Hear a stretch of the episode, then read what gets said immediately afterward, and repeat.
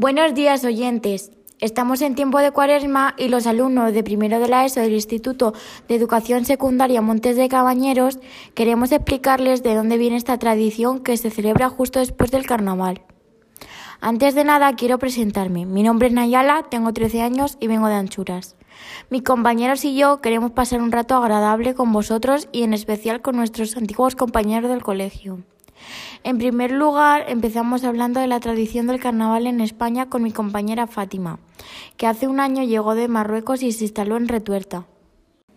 El carnaval en España es una antigua celebración festiva documentada desde la Edad Media y con una rica personalidad propia a del Renacimiento que ha quedado recogida en la literatura española y otras artes localizadas en los diferentes pueblos que componen el Estado español. Según algunos historiadores, los orígenes de esta festividad se remontarían a la Sumeria y el Egipto antiguo, hace más de 5.000 años con celebración muy parecidas en la época del Imperio Romano, desde donde se expandió la,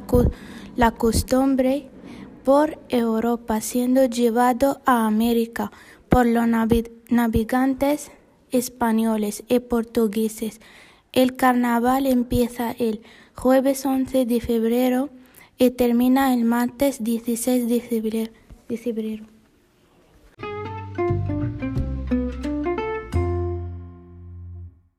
A continuación, Daniel y Alba nos hablarán de cómo se celebra el carnaval en sus pueblos. Daniel tiene 12 años y vive en Alcoba, y Alba vive en Retuerta. A ver, Daniel, cuéntanos cómo celebráis el carnaval en Alcoba. El domingo de carnaval son las estudiantinas, que son grupos de gente del pueblo disfrazada, que van cantando y bailando por las calles llenas de gente, sobre las cosas que han sucedido en el pueblo durante el año. El primer sitio donde van es a la puerta del alcalde. Allí se juntan todas las estudiantinas. Luego se recorren todo el pueblo y a la una del mediodía se juntan en la plaza. Y allí se hace el gran concurso. Al terminar de bailar, cada estudiantina se va a un lugar a disfrutar. Alba, cuéntanos, ¿cómo se celebra el carnaval en Retuerta?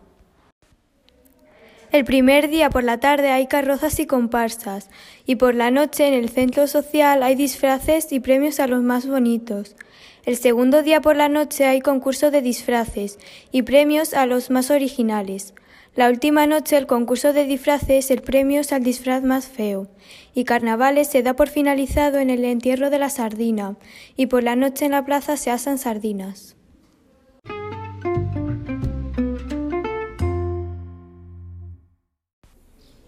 Todos sabemos que con la llegada de la cuaresma termina el carnaval. Valle tiene 12 años y viene de Retuerta. Ella nos va a contar cuándo y por qué se celebra la cuaresma. El miércoles de ceniza es una celebración cristiana que marca el inicio de la cuaresma, el tiempo de preparación para la, Pascua, que en la tradición católica es el día en que resucitó Jesús. Se celebra siempre el miércoles porque son exactamente 40 días antes del domingo de resurrección pero la fecha varía cada año porque depende del calendario lunar. Comienza el miércoles 17 de febrero y acaba el sábado 13 de abril.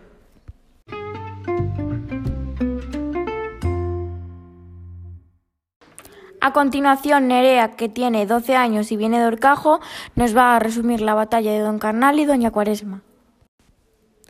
En el libro Buen Amor se relata la historia de la batalla de Don Carnal y Doña Cuaresma. Don Carnal representaba la fiesta y Doña Cuaresma la calma. Llegó el día de antes de la batalla de Don Carnal y Doña Cuaresma. Doña Cuaresma con su ejército de verduras y pescado se fueron a dormir. Don Carnal, en cambio, se fue de fiesta con su tropa, la carne y el tocino, y así pasaron toda la noche. Al amanecer comenzó la batalla. Don Carnal y sus compañeros estaban cansados y perdieron, lo contrario que Doña Cuaresma, que les ganó. He aquí un fragmento de la batalla de Don Carnal y Doña Cuaresma que nos va a leer mi compañera Lidia, que viene de Retuerta. Todos amodorrados fueron a la pelea, formadas ya las filas ninguno se mosquea.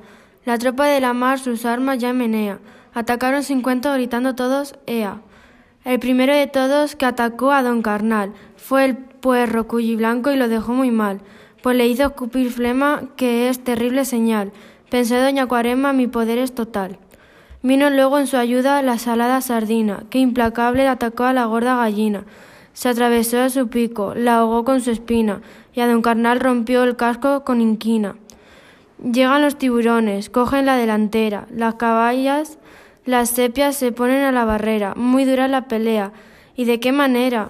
Rueda por ambos bandos de mucha la sesera.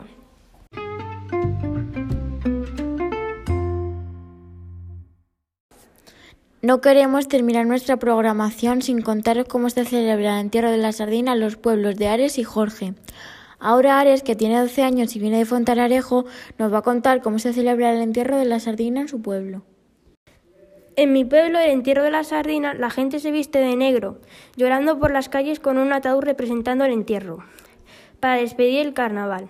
Luego, en la plaza, se quema el ataúd y se hace una lumbre donde se asan sardinas. A continuación, en la misa, el cura te hace una cruz en la frente con ceniza.